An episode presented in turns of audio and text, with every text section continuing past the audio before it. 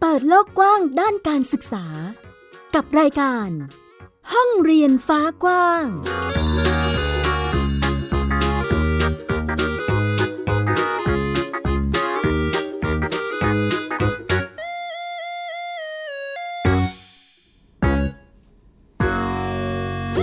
สวัสดีค่ะ คุณผู้ฟังต้อนรับคุณผู้ฟังทุกท่านเข้าสู่รายการห้องเรียนฟ้ากว้างกับดิฉันอัยดาสนศรีที่เว็บไซต์ www.thaipbspodcast.com นะคะ วันนี้ค่ะห้องเรียนฟ้ากว้างมีหลายประเด็นให้ได้ติดตามกัน ไม่ว่าจะเป็นการเรียนรู้ของเด็กๆ ในชุมชนนะคะ ที่เรียกว่านำเอาภูมิปัญญา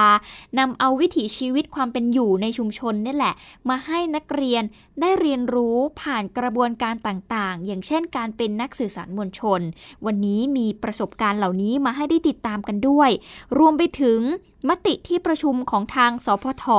ที่มีมติห้ามสอบเข้าป .1 ค่ะ หลังจากที่ก่อนหน้านี้มีความพยายามในการต่อสู้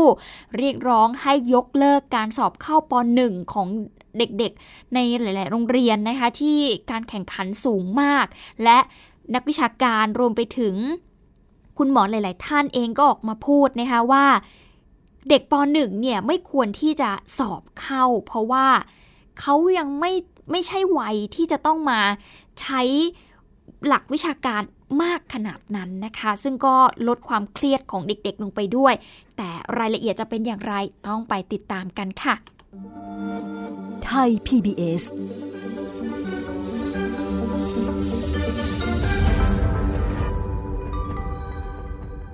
สำหรับช่วงแรกนี้ค่ะ คุณผู้ฟังจะพาไปติดตามการเรียนรู้ของเด็กๆ ที่จะไปเรียนรู้วิถีชีวิตความเป็นอยู่ รวมไปถึงภูมิปัญญาต่างๆของในชุมชนนะคะ ซึ่งวันนี้มี 2 เรื่องที่ทางนักข่าวพลเมืองเขาได้ มีการปักหมุดรายงานกันเข้ามาผ่านทางนักข่าวพลเมืองหยิบมาให้ได้ติดตามกันด้วยค่ะ พาไปที่แรกวันนี้จะไปติดตามกิจกรรม เบิงบ้านสารเมือง นะคะอันนี้คือภาษาอีสานนะคุณผู้ฟัง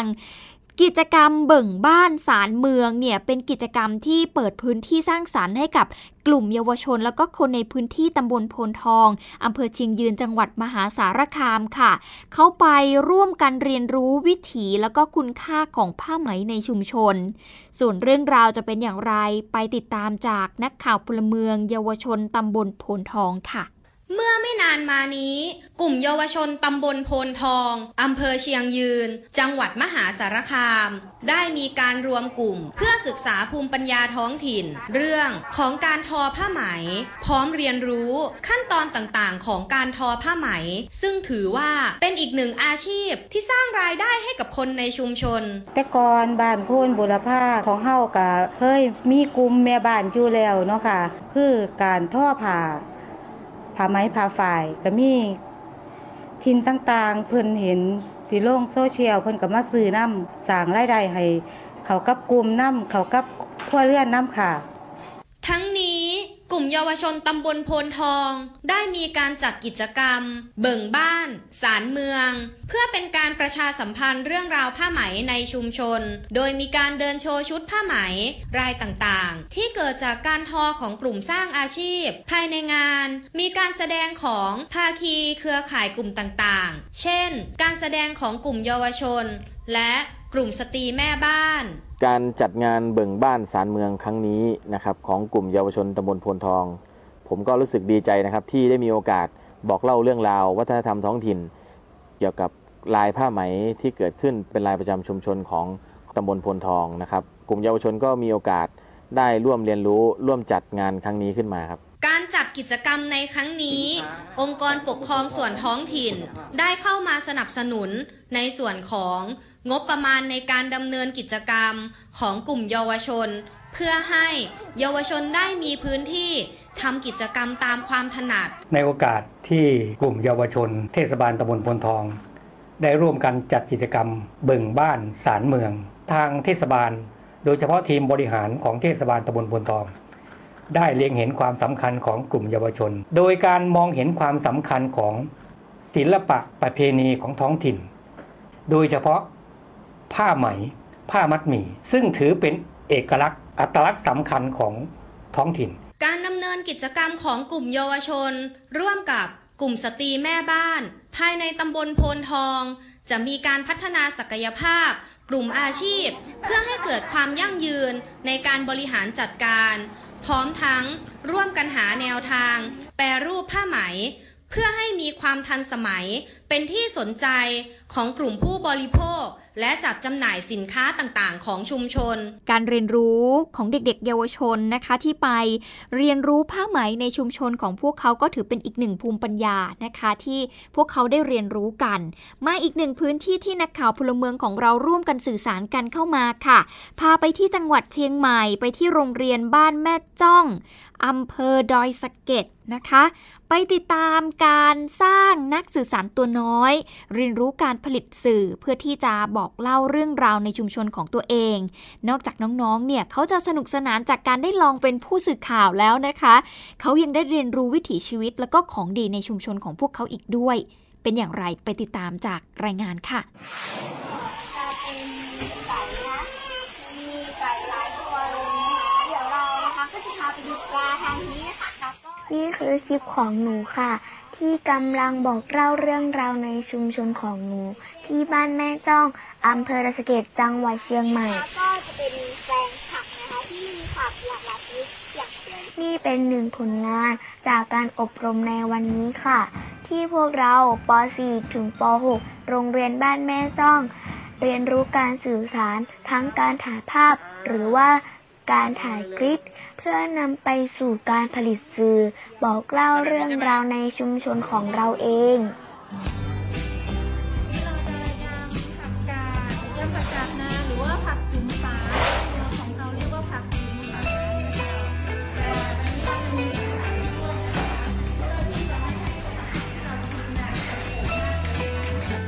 โรงเรียนบ้านแม่จ้อง เป็นโรงเรียนเล็กๆ ในชุมชนค่ะ มีนักเรียนป .1 ถึงป .6 รวมๆแล้ว 45 คน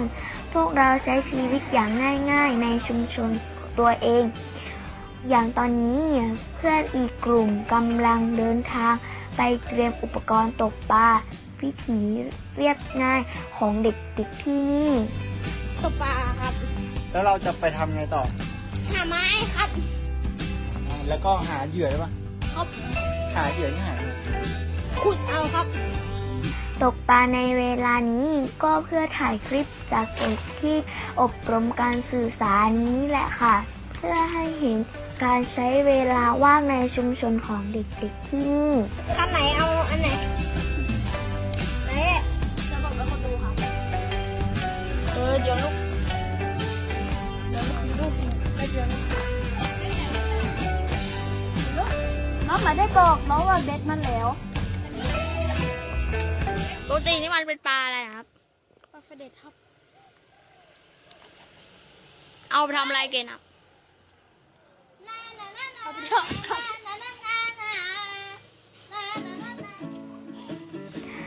นี่เป็นอีกหนึ่งผลงานจากสามผลงานนะคะ ที่พวกเราลองมองชุมชนและสื่อสารเรื่องดีๆ ของตัวเองออกมาผ่านภาพถ่ายและวิดีโอ ซึ่งการได้ทดลองทำสื่อจริงๆแบบนี้ นอกจากจะได้เรียนรู้การสื่อสารแล้ว พวกเรายังเห็นถึงของดี และวิถีในชุมชนของตัวเอง รู้ลักและสืบสารผ่านการเรียนรู้ เยาวชนนักสื่อสารโรงเรียนบ้านแม่ต้องรายงานแต่แบบนี้ใช่ไหม สองเรื่องราวการเรียนรู้ผ่านวิถีชีวิตและภูมิปัญญาของคนในชุมชนนะคะ ทั้งภาคอีสานเองรวมไปถึงภาคเหนือด้วย ที่มีของดีในชุมชนให้เด็กๆ ได้เรียนรู้ เชื่อว่าอีกหลาย ๆ พื้นที่นะคะ น่าจะมีอยู่ แต่ว่าจะสร้าง สื่อการเรียนรู้ให้พวกเขาได้ไปซึมซับ ได้ไปเรียนรู้วิถีชีวิต และก็ความสำคัญเหล่านี้ได้อย่างไร อันนี้เป็นสิ่งที่คนในชุมชนรวมไปถึง ผู้ที่เกี่ยวข้องที่สามารถให้โอกาสการเรียนรู้กับเด็ก ๆ ที่จะเข้าไปช่วยส่งเสริมช่วยผลักดันการเรียนรู้เหล่านี้นั่นเองนะคะ ก็เป็นสองเรื่องราวที่นักข่าวพลเมืองร่วมกันสื่อสารเข้ามาผ่าน รายการนักข่าวพลเมืองนั่นเองค่ะ อีกหนึ่งเรื่องราวค่ะ คุณผู้ฟังเป็นเรื่องของการเรียนรู้ของเด็กๆ เช่นเดียวกัน เรื่องของการเรียนรู้ประชาธิปไตย ถือเป็นเรื่องสำคัญมากๆ ในสังคมยุคปัจจุบันนะคะ อย่างเช่นเรื่องของการพิจารณาร่าง พรบงงบประมาณ รายจ่ายประจำปี 2564 ประเด็นนี้ถือเป็นเรื่องที่สำคัญมากๆ หลายคนอาจจะมองว่ามันเป็นเรื่องไกลตัว ยิ่งโดยเฉพาะเด็กๆ แล้วเนี่ย การมาฟังหรือการมาเรียนรู้อะไรแบบนี้ มันเป็นเรื่องที่ไกลตัวแล้วก็เด็กๆ ไม่น่าจะเข้าใจหรือเปล่า ไม่ใช่นะคะ คุณผู้ฟังยิ่งถ้าเป็นเรื่องงบประมาณในโรงเรียนเนี่ยเสียงของนักเรียนที่จะมีส่วนร่วมในการวิพากษ์หรือแสดงความคิดเห็นในการใช้จ่ายงบเนี่ยมันก็น่าจะสอดคล้องกับคนที่ได้รับผลกระทบโดยตรงอย่างพวกเขาด้วยเหมือนกันนะคะ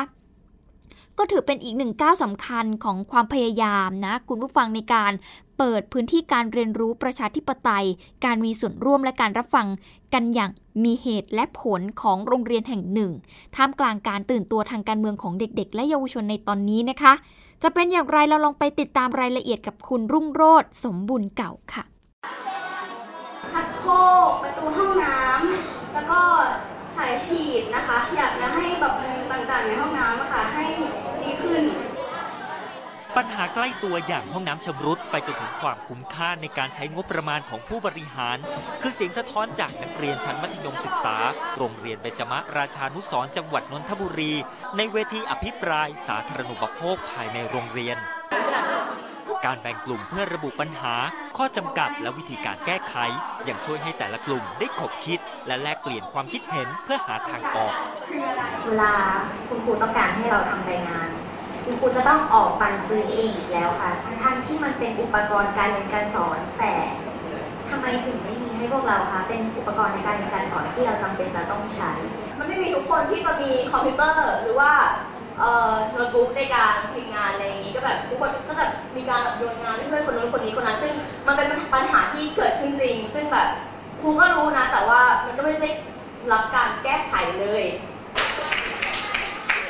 แม้ในบางช่วงจะเกิดวิวาทะ แต่ด้วยการควบคุมบรรยากาศโดยสภานักเรียน จึงทำให้การอภิปรายเป็นไปอย่างสร้างสรรค์ และรับฟังซึ่งกันและกันมีความจำเป็นมากแค่ไหนในเมื่อคอมเราก็มีวินโดว์เราก็พอห้องคอมเราก็มีตั้งหลายห้องทำไมต้องต้องการหลายห้อง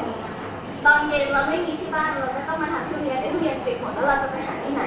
ก็ต้องไปร้านของก็เสียเงินเพิ่มอีกแล้วทำไมเราต้องเสียเงินเยอะขนาดนั้นกับการศึกษาด้วย ที่ผ่านมาพวกเขาอาจแสดงออกผ่านสื่อสังคมออนไลน์ แม้จะกลายเป็นกระแสแต่ไม่ก่อให้เกิดรูปธรรมในการแก้ไข การเปิดโอกาสให้นักเรียนมีพื้นที่ในการแสดงออก จึงเป็นการสร้างวัฒนธรรมประชาธิปไตยแบบมีส่วนร่วมในสถาบันการศึกษาหนูไม่เคยมีพื้นที่ที่ออกมาพูดอย่างนี้ค่ะเขามีแต่บอกว่าเราต้องคิดยังไงต้องทำยังไงทำแบบนี้แหละดีแล้ว มันเป็นสิ่งที่เขาเลือกมาให้เราแล้ว ใช่ โดยที่ไม่เคยถามเราเลยว่าเราเราได้รับผลกระทบยังไง เราเดือดร้อนอะไร เราอยากได้อะไรบ้าง มันช่วยพัฒนาคนแล้วคนก็จะไปพัฒนาประเทศพัฒนาชาติอีกทีหนึ่ง ซึ่งไอคนกลุ่มเนี้ยที่ยังเป็นนักเรียนอยู่ในวันข้างหน้าก็อาจจะไปเป็นรัฐมนตรีคลังก็ได้ที่จะดูแลบริหารจัดการอีกทีหนึ่งนะคะ เราไม่ได้เบนเข็มประเด็นไปทางโรงเรียนอย่างเดียว แต่เราอยากให้นักเรียนทุกคนมีความใส่ใจ แล้วก็รักษาระบบสาธารณูปโภคในโรงเรียนด้วย เพราะว่า สิ่งที่มันเกิดขึ้นมันอาจจะไม่ได้มาจากทางโรงเรียนอย่างเดียว แต่มันก็มาจากตัวพวกเราที่ทำให้มันเกิดขึ้นด้วยค่ะนอกจากสำรวจปัญหาของนักเรียน ครูผู้จัดการอภิปราย ยังต้องการให้พวกเขาได้เรียนรู้หลักการได้มาซึ่งนโยบายที่อยู่บนหลักการและเหตุผล โดยเฉพาะในเวลานี้ที่สังคมมีตัวอย่างการโต้เถียงกันทางความคิดที่หลากหลาย นักเรียนเป็นพลเมืองคนหนึ่งของโรงเรียนเนาะดังนั้นงบประมาณที่ลงมาในฐานะของนักเรียนโรงเรียนรัฐบาลเนี่ยค่ะเขามีอำนาจมีพลังอย่างเต็มที่ที่จะเรียกร้องว่าเขาต้องการให้ใช้งบประมาณนั้นไปกับอะไร เขาโอเคกับอะไรไม่โอเคกับอะไร ดังนั้นเขาก็เลยมีสิทธิ์อย่างเต็มที่ที่จะพูดถึงมัน เพียงแต่ว่าเราอาจจะคุยกันว่าเขาเราก็ต้องเคารพโรงเรียนนะ อย่างที่บอกว่าโรงเรียนมีข้อจำกัด อะเราก็คุยกันเรื่องข้อจำกัด เราไม่ใช้คำหยาบคายนะ เราไม่พาดพิงถึงบุคคลที่สามที่ไม่มีโอกาสได้มาแสดงทัศนะเขาในที่นี้ ดังนั้นสิ่งเนี้ยจะเห็นว่ามันไม่เกิดขึ้นเลย เราก็เลยไม่ได้รู้สึกว่ามันคือการด่า แต่มันคือการวิพากษ์วิจารณ์แล้วก็แสดงความคิดเห็นของตัวเองที่มีต่อโรงเรียนซึ่งเขาเป็นเจ้าของ ข้อเสนอในเวทีสภานักเรียนและครูผู้สอน จะนำเสนอต่อที่ประชุมคณะกรรมการของโรงเรียน จากเดิมที่มีการรับฟังความเห็นร่วมกับผู้ปกครอง วัดและชุมชนเท่านั้น แน่นอนว่าบางข้อเสนออาจไม่เกิดขึ้นหรือเกิดขึ้นได้ช้า ซึ่งก็ไม่ต่างจากสถานการณ์บ้านเมืองในเวลานี้ห้องเรียนอันดับแรกไหมคะแต่ประสบการณ์ทั้งหมดจะช่วยปูพื้นฐานให้พวกเขาเข้าใจสิทธิและเสรีภาพ และบทบาทตามหน้าที่พลเมืองไทยรุ่งโรจน์สุวิเก่าไทย PBS รายงาน iPad ต่างๆเพื่อใช้ในการจดบันทึก อีกหนึ่งห้องเรียนที่ให้เรื่องไกลตัวกลายเป็นเรื่องใกล้ตัว แล้วก็เป็นเรื่องที่เด็กๆสามารถที่จะเรียนรู้กันได้นะคะ เอาละเดี๋ยวช่วงนี้เราพักกันสักครู่ช่วงหน้า อย่างที่บอกค่ะเรามาติดตามมติการห้ามสอบเข้าป .1 ของเด็กนักเรียนกันบ้าง ว่าจะเป็นอย่างไรรวมไปถึง ข้อเรียกร้องของนักเรียนที่มีการเคลื่อนไหวทางการเมือง ยื่นข้อเสนอไปทางรัฐมนตรีว่าการกระทรวงศึกษาธิการ ตอนนี้มีความคืบหน้าอย่างไร ต้องติดตามกันในช่วงต่อไปค่ะ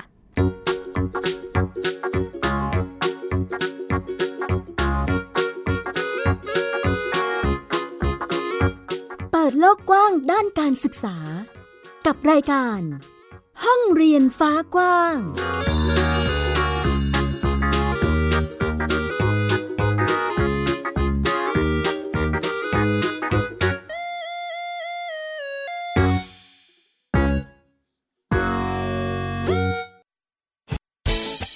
คุณ อย่ามาถามอะไรที่เซิร์ชเจอใน Google เออถามกูรูในสิ่งที่ Google ไม่มี TCAS keyword สำคัญเลย ครับ TCAS คือระบบการคัดเลือกค่ะ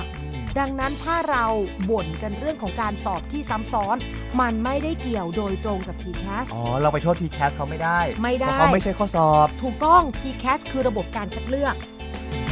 อยากให้ฟังจะได้รู้จากกูรูด้านการศึกษา โดยนัทยาเพชรวัฒนา และวรเกียดนิ่มมาก ในรายการทีคุณ TCAS ทุกวันเสาร์ 16 นาฬิกา ทาง Thai PBS Digital Radio ฟังสดหรือย้อนหลังทางแอปพลิเคชันไทย PBS Radio และ w w w t h a i PBS Radio com อัปเดตสถานการณ์รอบโลก ประเทศจีนนี่เราทราบกันดีนะคะว่าเป็นประเทศที่จะมีปัญหาเรื่องความสมดุลของประชากร คนที่ได้รับความสนใจจากวิกฤตในครั้งเนี้ยก็คือนายกรัฐมนตรีนิวซีแลนด์เรื่องราวสีสันจากต่างแดน ก็มีช่อง YouTube เป็นของตัวเองใช้ชื่อว่าครัวคุณยาย โรงพยาบาลเพื่อดูแลช้างเหล่านี้ที่เมืองมัทุราค่ะที่รัฐอุตตรประเทศ จะมีภารกิจก็คือส่งนักบินอวกาศผู้หญิงล้วนอืมๆออกค่ะไปทำภารกิจ หน้าต่างโลก โดยทีมข่าวต่างประเทศไทย PBS ทุกวันจันทร์ถึงศุกร์ 12นาฬิกา ทางไทย PBS ดิจิทัล Radio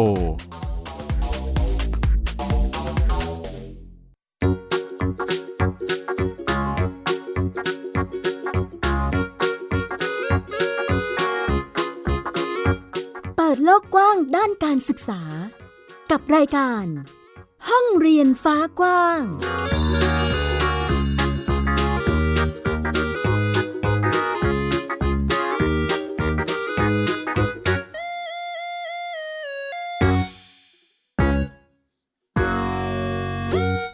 ลับเข้าสู่ช่วงที่ 2 ค่ะ คุณผู้ฟังอย่างที่บอกไป เราจะมาติดตามมติเรื่องของการรับนักเรียนเข้าชั้นป .1 รวมไปถึงแนวทาง การรับนักเรียนชั้นมัธยมศึกษาปีที่ 1 ถึงปีที่ 4 ด้วยนะคะ เมื่อวันที่ 18 กันยายนที่ผ่านมาค่ะ รองศาสตราจารย์ ดร เอกชัย กี่สุขพันธ์ ประธานคณะกรรมการการศึกษาขั้นพื้นฐาน หรือกพท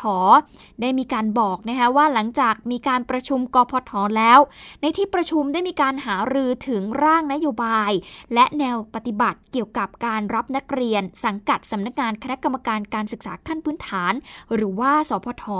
ประจำปี 2564 นะคะ ซึ่งในที่ประชุมเนี่ยมีมติให้การรับนักเรียนชั้น มัธยมศึกษาปีที่ 1 และมัธยมศึกษาปีที่ 4 ในปีการศึกษา 2564 นี้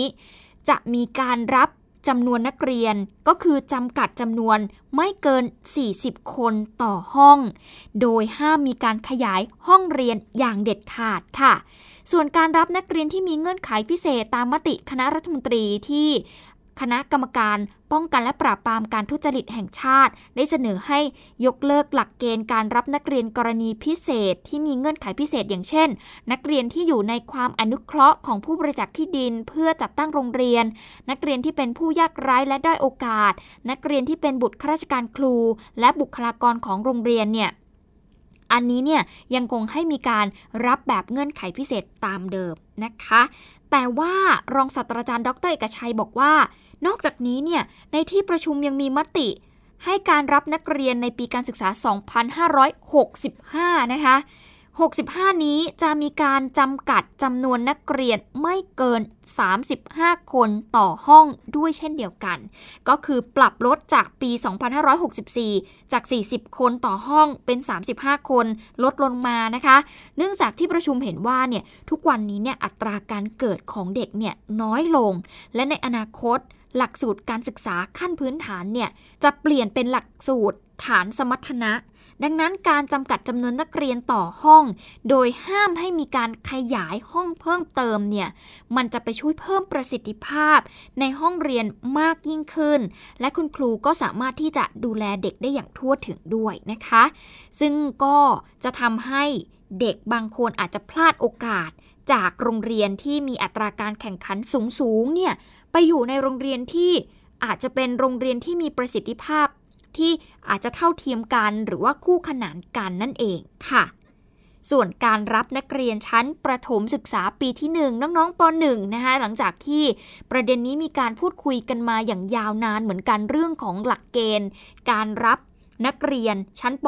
.1 หลาย ๆ โรงเรียนมีการแข่งขันสูงมาก ให้เด็กอนุบาลที่จะเข้าป .1 เนี่ยนะคะ ไปสอบแข่งขันกันค่ะ แต่ตอนนี้มีมติแล้วนะคะ ห้ามใช้วิธีการสอบแข่งขันเข้าเรียนชั้นป .1 ในโรงเรียนสังกัดสพทอย่างเด็ดขาดค่ะ โดยจะใช้วิธีการสอบสัมภาษณ์ผู้ปกครองแทนนะคะ รวมไปถึงการจับสลากเข้าเรียนของเด็กป .1 ต่อจากนี้ก็จะเป็นหน้าที่ของผู้ปกครองแล้วค่ะ ที่จะมาจับสลากเข้าเรียนแทนบุตรหลาน เนื่องจากแพทย์เด็กด้านจิตวิทยาเนี่ยมองว่า เด็ก จะเกิดความเครียดจากการแข่งขัน ส่งผลทางด้านอารมณ์และจิตใจของเด็ก เพราะที่ผ่านมาต้องยอมรับว่าการเข้าป .1 โรงเรียนบางแห่ง ยังมีการสอบแข่งขันเกิดขึ้น ในหลักสูตรห้อง English Program นะคะหรือว่า EP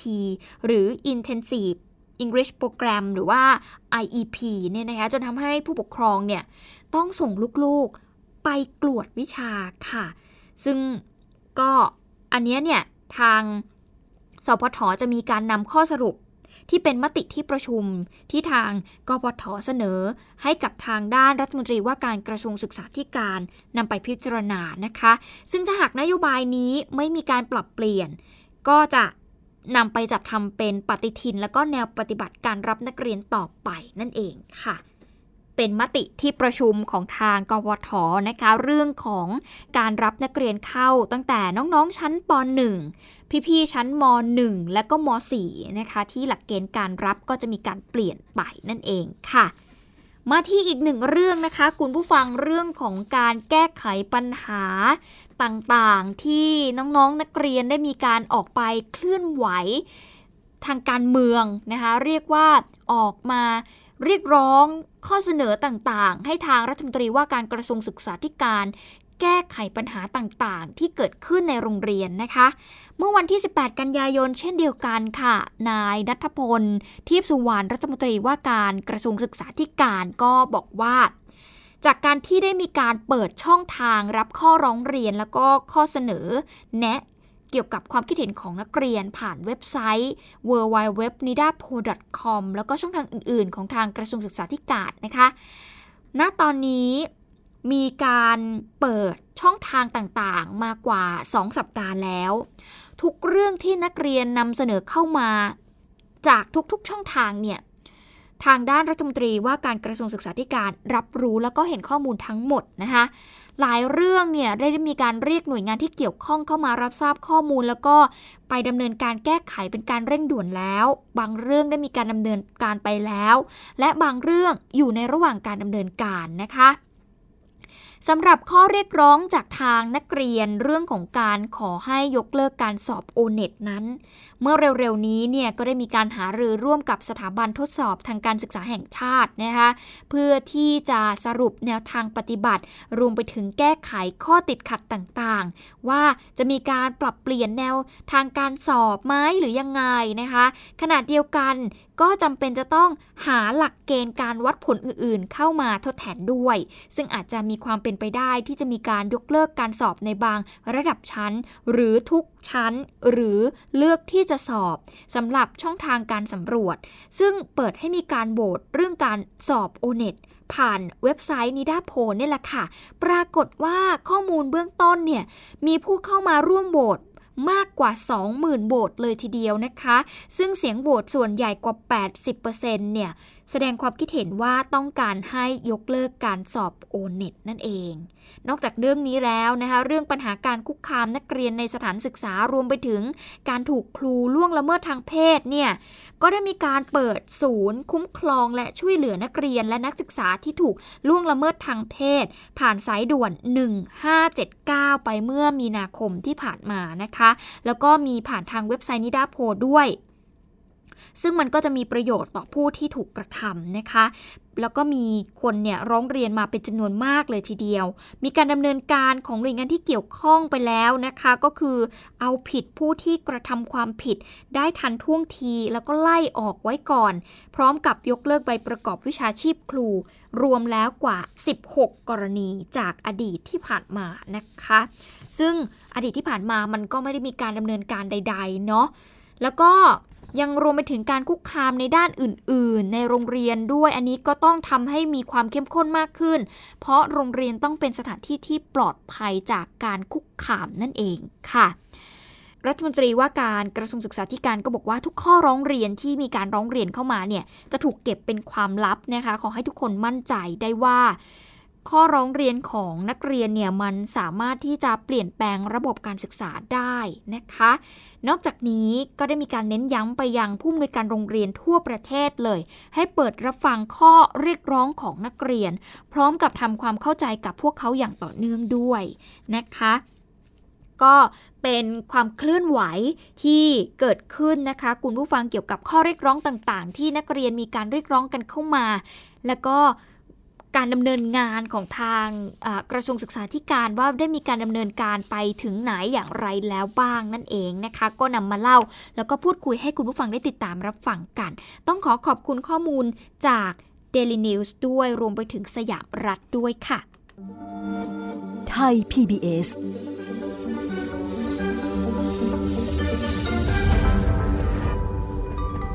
ทั้งหมดนี้คือห้องเรียนฟ้ากว้างที่นำมาฝากในวันนี้ค่ะ คุณผู้ฟังติดตามกันได้ใหม่ ทางเว็บไซต์ www.thaipbspodcast.com วันนี้อัยดาสนศรีลาไปก่อน สวัสดีค่ะ